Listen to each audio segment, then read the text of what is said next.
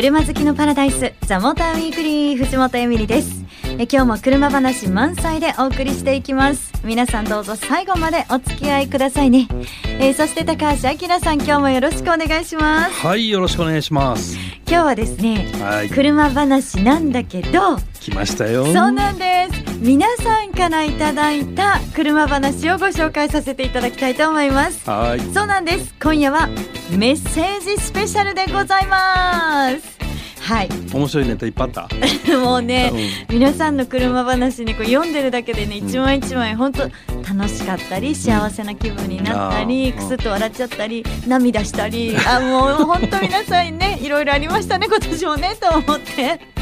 そうなかなか「ザ・モーターウィークリーって、うん。こうたっぷりとメッセージをねご紹介する時間ってどうしてもちょっと取れないから、まあね。今日はまとめてうんうん。皆さんのメッセージご紹介させていただきたいと思います。はい。でそれと同時にですね、うん。ちょっと、うん。ザ・モーターウィークリーもまあねあの1年また今年もお届けしてきましたけど、はいはい。なんかこんなことあったねみたいなのも振り返れたらなとはおお思っております。開口番組だね、はいそうですね。振り返りますか振り返りましょう。ははいい、ということで「ザ・モーターウィークリー今日はメッセージスペシャルでお届けします。お楽しみに The Motor Weekly. さあ改めて本日はメッセージスペシャルでお届けしていきます。ということで皆様からいただいたメッセージをねもう早速いきますよ。はいはい、ご紹介させていただきます。えーまずはですね、金沢の BT さんから、えー僕には車の目標があります。トヨタのアクアに今乗ってます。人生初の車を社会人2年目で購入することができて、今は満足してます。次は結婚、家族が増えることを考え、ミニバンなどの大きな車を考えてます。うんうんそして最終的には、うん、BMW に乗ることが目標です。僕のおばあちゃんが BMW に乗っていたことがかなり影響してますという。わかっこいいおおばばあちゃんかっこいい、うん。でもね BMW はすごいですよね、うんうんうんうんびっくりしちゃったもん私も。何どこでどう びっくりしたの？今年ドイツにはいはい。私ちょっと車文化を勉強しにね、うんうん。行ってあの BMW のうん。M4 クーペにはい。ちょっとの乗るっていうチャンスがあってアウトバーンっていうねドイツの高速道路。M4 で走った。そうなんですよ。あの速度無制限って言われてますけど、実際はね、ちゃんとね高橋様の速度がね、決まっているんですけど、まあまあ無制限区間はちゃんとあるからね。区間もね、あったりとうん。かするんですけど、あのね。うん。何がすごいってあのそういうこうスピードがすごく速いところを走ってもうん。全然車がぶれない。すごい安定してうん。てそうなんだよな。車線変更を例えば100まあ30とか150で車線変更しても全然怖くないんですよ。うん。普通に動くよね。すごいなと思った。うん。そう。ねえなんかいやちょっと私この BMW に乗ってるおばあちゃんに今なりたいなと思ったけど でも最終的にはね、うん。BMW なんですって、BMW 買いたいと。うん。うん。ね、乗るのがまあ目標ですというはい頑張ってください。い。ろいろね そう頑張ってねありがとうございます、えーそして続いてラジオネーム八王子の BA さんです。私は車やバイクが大好きですがみんなと同じ好きじゃないんです。普通の乗用車ですがシンプルかつあまり周りにいないようなカスタムを必ずしています。だから周りからもすぐ私のってわかるみたいです。こんなこだわりって変でしょうか？っていう。全部ピンクにするとかかな ありましたよね そういう車ね。ね。カスタム何やってるのかちょっと知りたいな。じゃあ BA さん今度送ってもらいましょうか、どういうカスタムなんだろうね。ねしてるのかね、最はい近なんかね見ないじゃんあんまり車ね。カスタムっていうかね、うん。改造してる人たち減ったしね、うん。なんかね昔はそのちょっとやんちゃなこう昔はみんなね車いじってたからね。そうですよね。いろいろなんかこう刺さってたりくっついてたり、さあそれはもうさすがにね絶滅危惧種だと思うけど。じゃあちょっとビエンさんねぜひ送っていただければ教えてください。さあそしてですね滋賀のマー君ありがとうございます僕がカー雑誌を読んでいて復活するであろうと思う気になった車。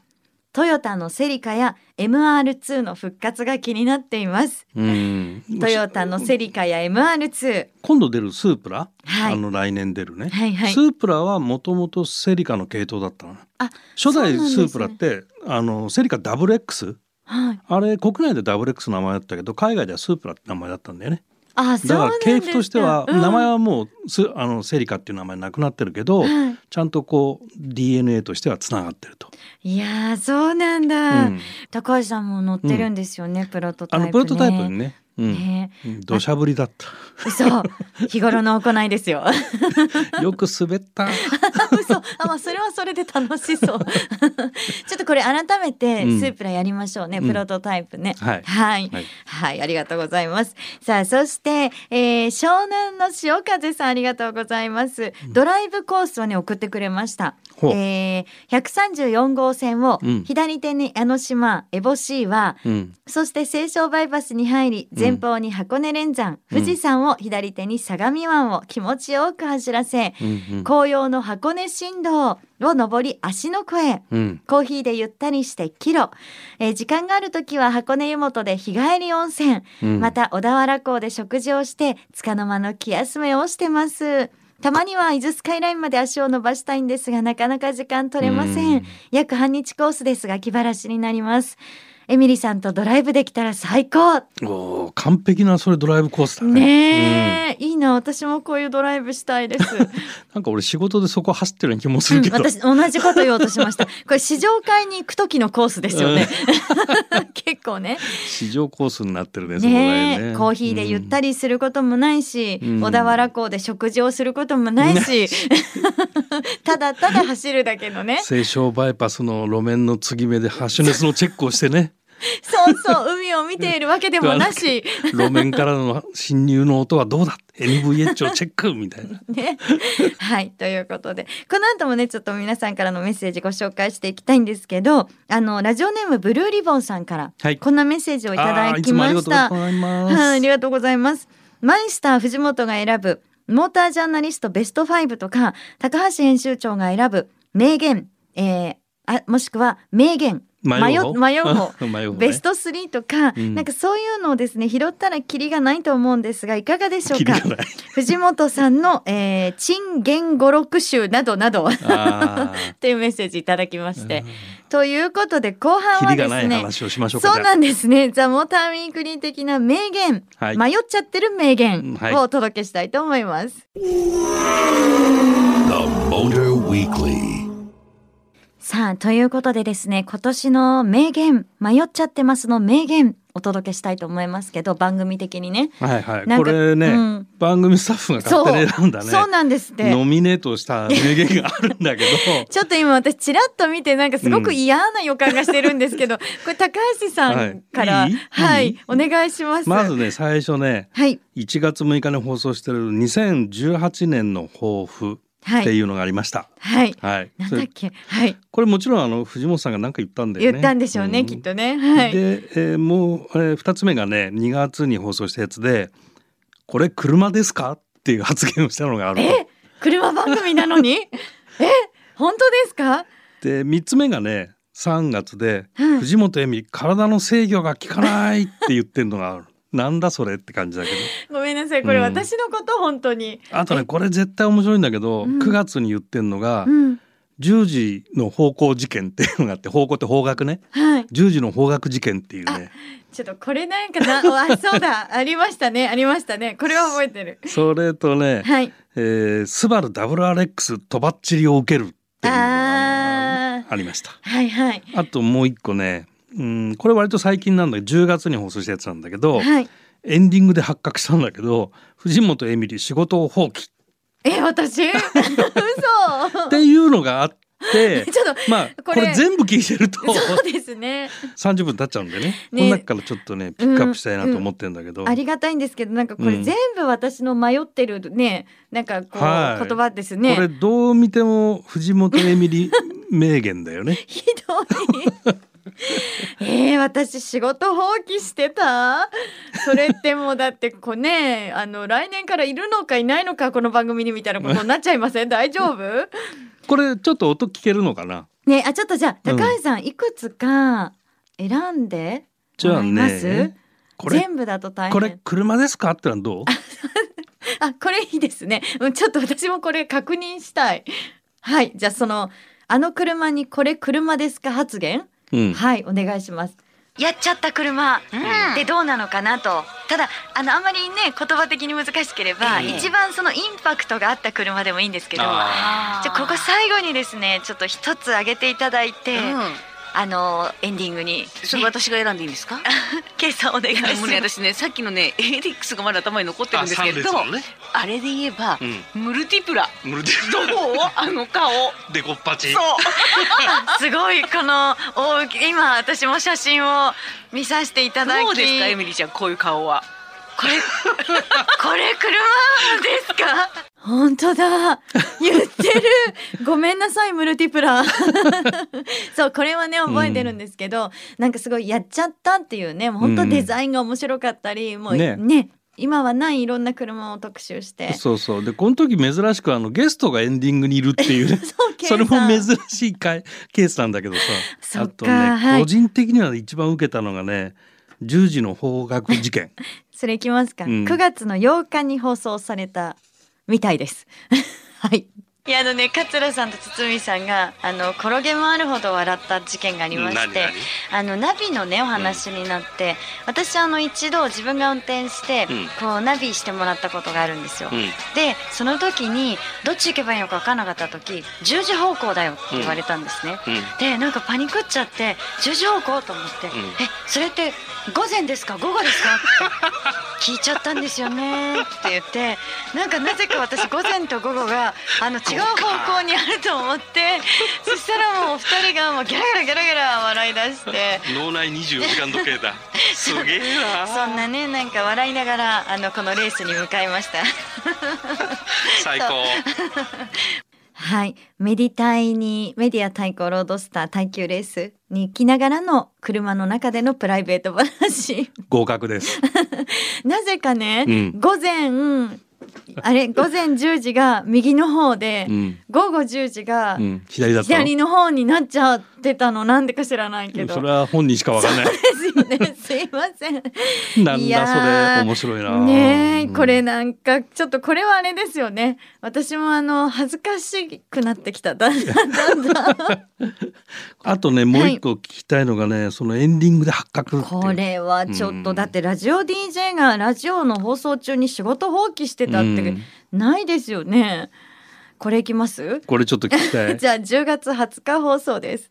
今日はドイツ車王道モデルということで、はい。結構いろいろこう比較も含めてね、うん。同じドイツ車とはいえ、うん。やっぱりこうそれぞれのカラーってすごくあるよねっていう。ぽさがね。ね、うん。ぽさがね、うん。そうそうぽさっていう言い方をね しちゃってますけどね。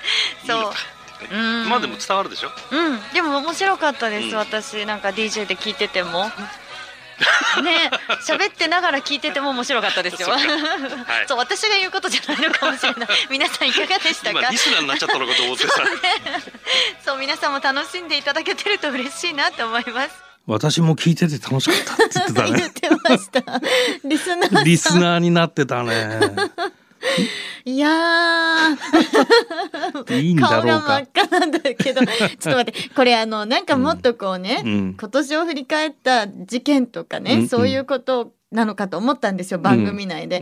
すべて私がエンディングに放った どうしようもない言葉で そんなんでいいんですか、まとめのところでまとまってないっていうパターンだねこれね。ちょっとメッセージスペシャルでごめんなさい。ここでこんなに時間を使ってるけど まあということでこうまとめてねなんかあの皆さんからやっぱり聞いてます、うん。あのモーターウィークリー楽しみですうん。そういう風にいただける言葉が私は一番やっぱりすごく、そうね。励みになるね。そう嬉しいなって思います、うん。あのちょっとお名前だけでもご紹介をさせていただきたいです、はいはい。うん。たくさんねいただいて、えーラジオネーム野獣さん、えーラジオネームぺちゃんぷさん、はいはい。そして、えー新米パパのトッシーさん、うん。えーそして名ばかり GT さん、えーそしてあ初めましてだね。ルルくるみさん。ありがとうございますでこちらもね初メールだ。みたママ。ありがとうございます。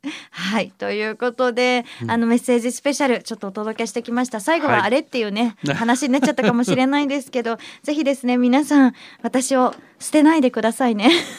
はい。大丈夫でしょね、うん。あそうメッセージを読まれた方、はい。今日あのお名前呼ばれた方も皆さんに番組オリジナルステッカープレゼントしますので。サイン入れてあげたら？あ、いいですか？いらないっていう場合もあるかもトンしれない。チンカンってサイン入れといたらどうトンチンカンサイン。いや、ちゃんとしたあのステッカーをお送りします。トンチンカン担当とか。じゃあ高橋さん何担当にします？僕真面目に解説してるから。ずるいなあはい。ステディ高橋とか。いや、ずるいな、ステディ？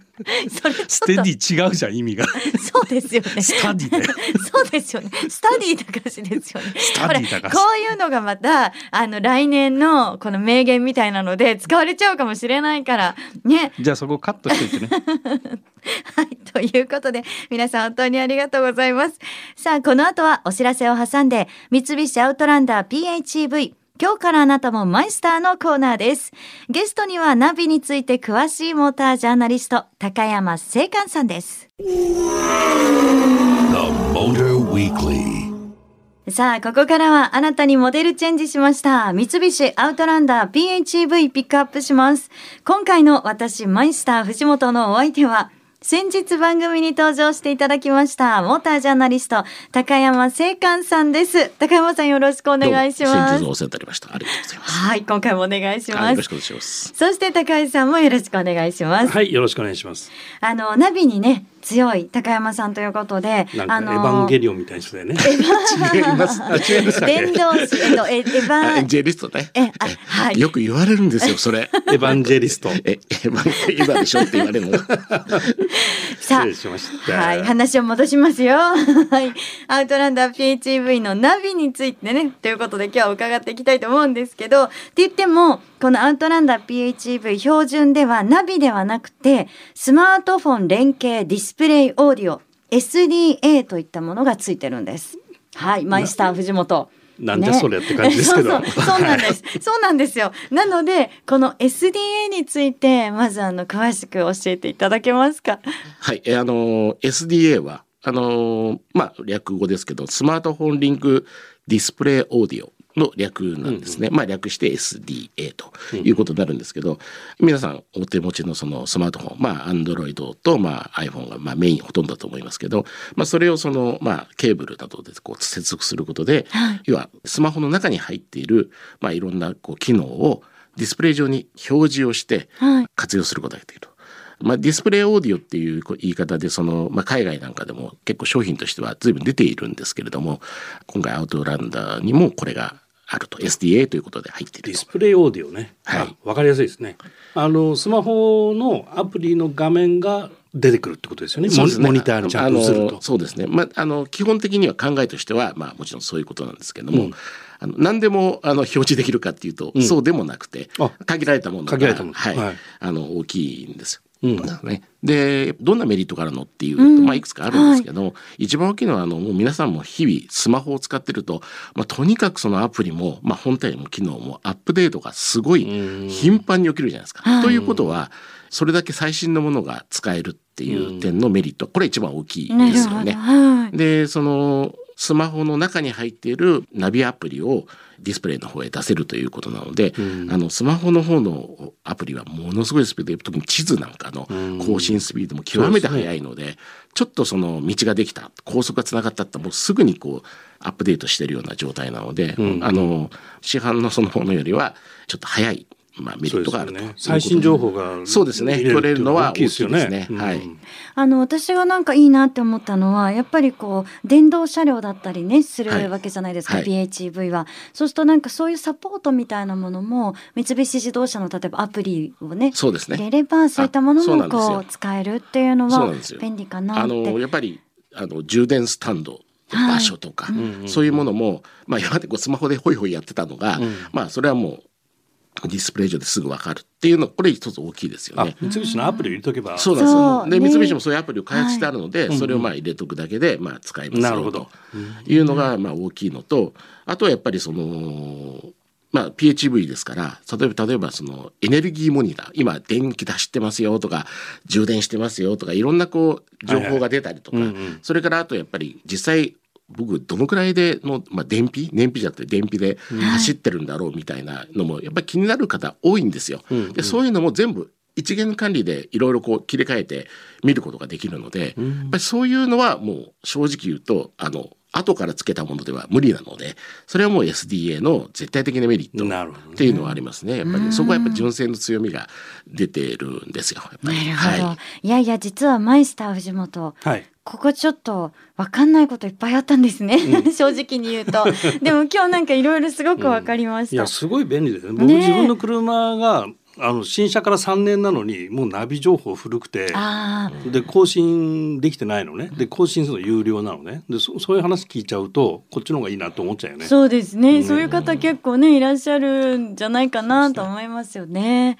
はいありがとうございました。ということで高山せかさんありがとうございましたどうもです。ありがとうございましたザモーターウィークリーいかがでしたでしょうか？メッセージスペシャルはい、皆さんね本当にたくさんありがとうございました。面白いって高橋さん言ってましたけど皆さんも面白くね聞いていただけたらいいなと思いますけど、ネタいろいろ提供してるいやちょっと待ってください。私はね一生懸命真面目に。特にエンディングでやってるもんね。今日もなんか言ってください。いやいやいやそう今日はね私はねボケませんよっていうか普段だってボケてるつもりはないですよ、うん。なんて言ったって何すごいんですから何が？たくさんのプレゼントご用意しております。はい黙って聞いてます。お願いします。皆さんこれたくさんあります。で順番に私読んでいきますので、はい。い、いなって思ったのは覚えておいてくださいね。はい、えまずはですねカレンダープレゼントいきます。来年のですよ。もちろんそうですよね。はい。まずは三菱自動車壁掛けカレンダー3名様。そしてグッドイヤー壁掛けカレンダー。これは手帳のセットになります。ほう。2名様にプレゼント。でもう一つスバル STI 卓上カレンダーと手帳をセットにしまして1名様です。うん。で他にもカレンダーあります。横浜タイヤ卓上カレンダー3名様。フォルクスワーゲン卓上カレンダー3名様。そして DMW カレンダー1名様。これサイズ大きいですね。壁掛けのね。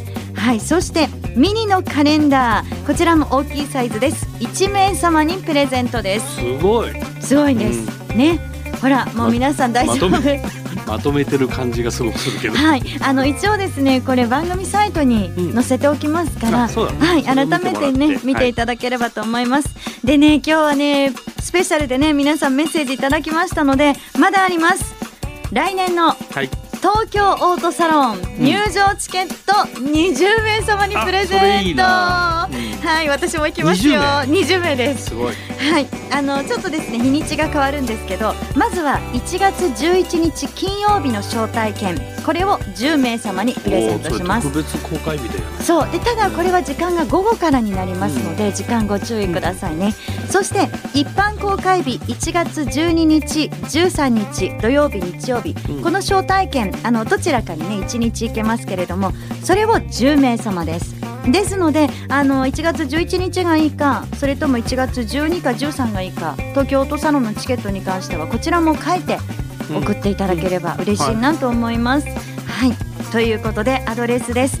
tm アットマーク fm 横浜ドット jp ザモーターの頭文字 tm に続いてアットマーク fm 横浜ドット jp でお待ちしてます。ザモーターウィークリーお相手は藤本エミリとオートプルーブ編集長高橋明さんでした。また来週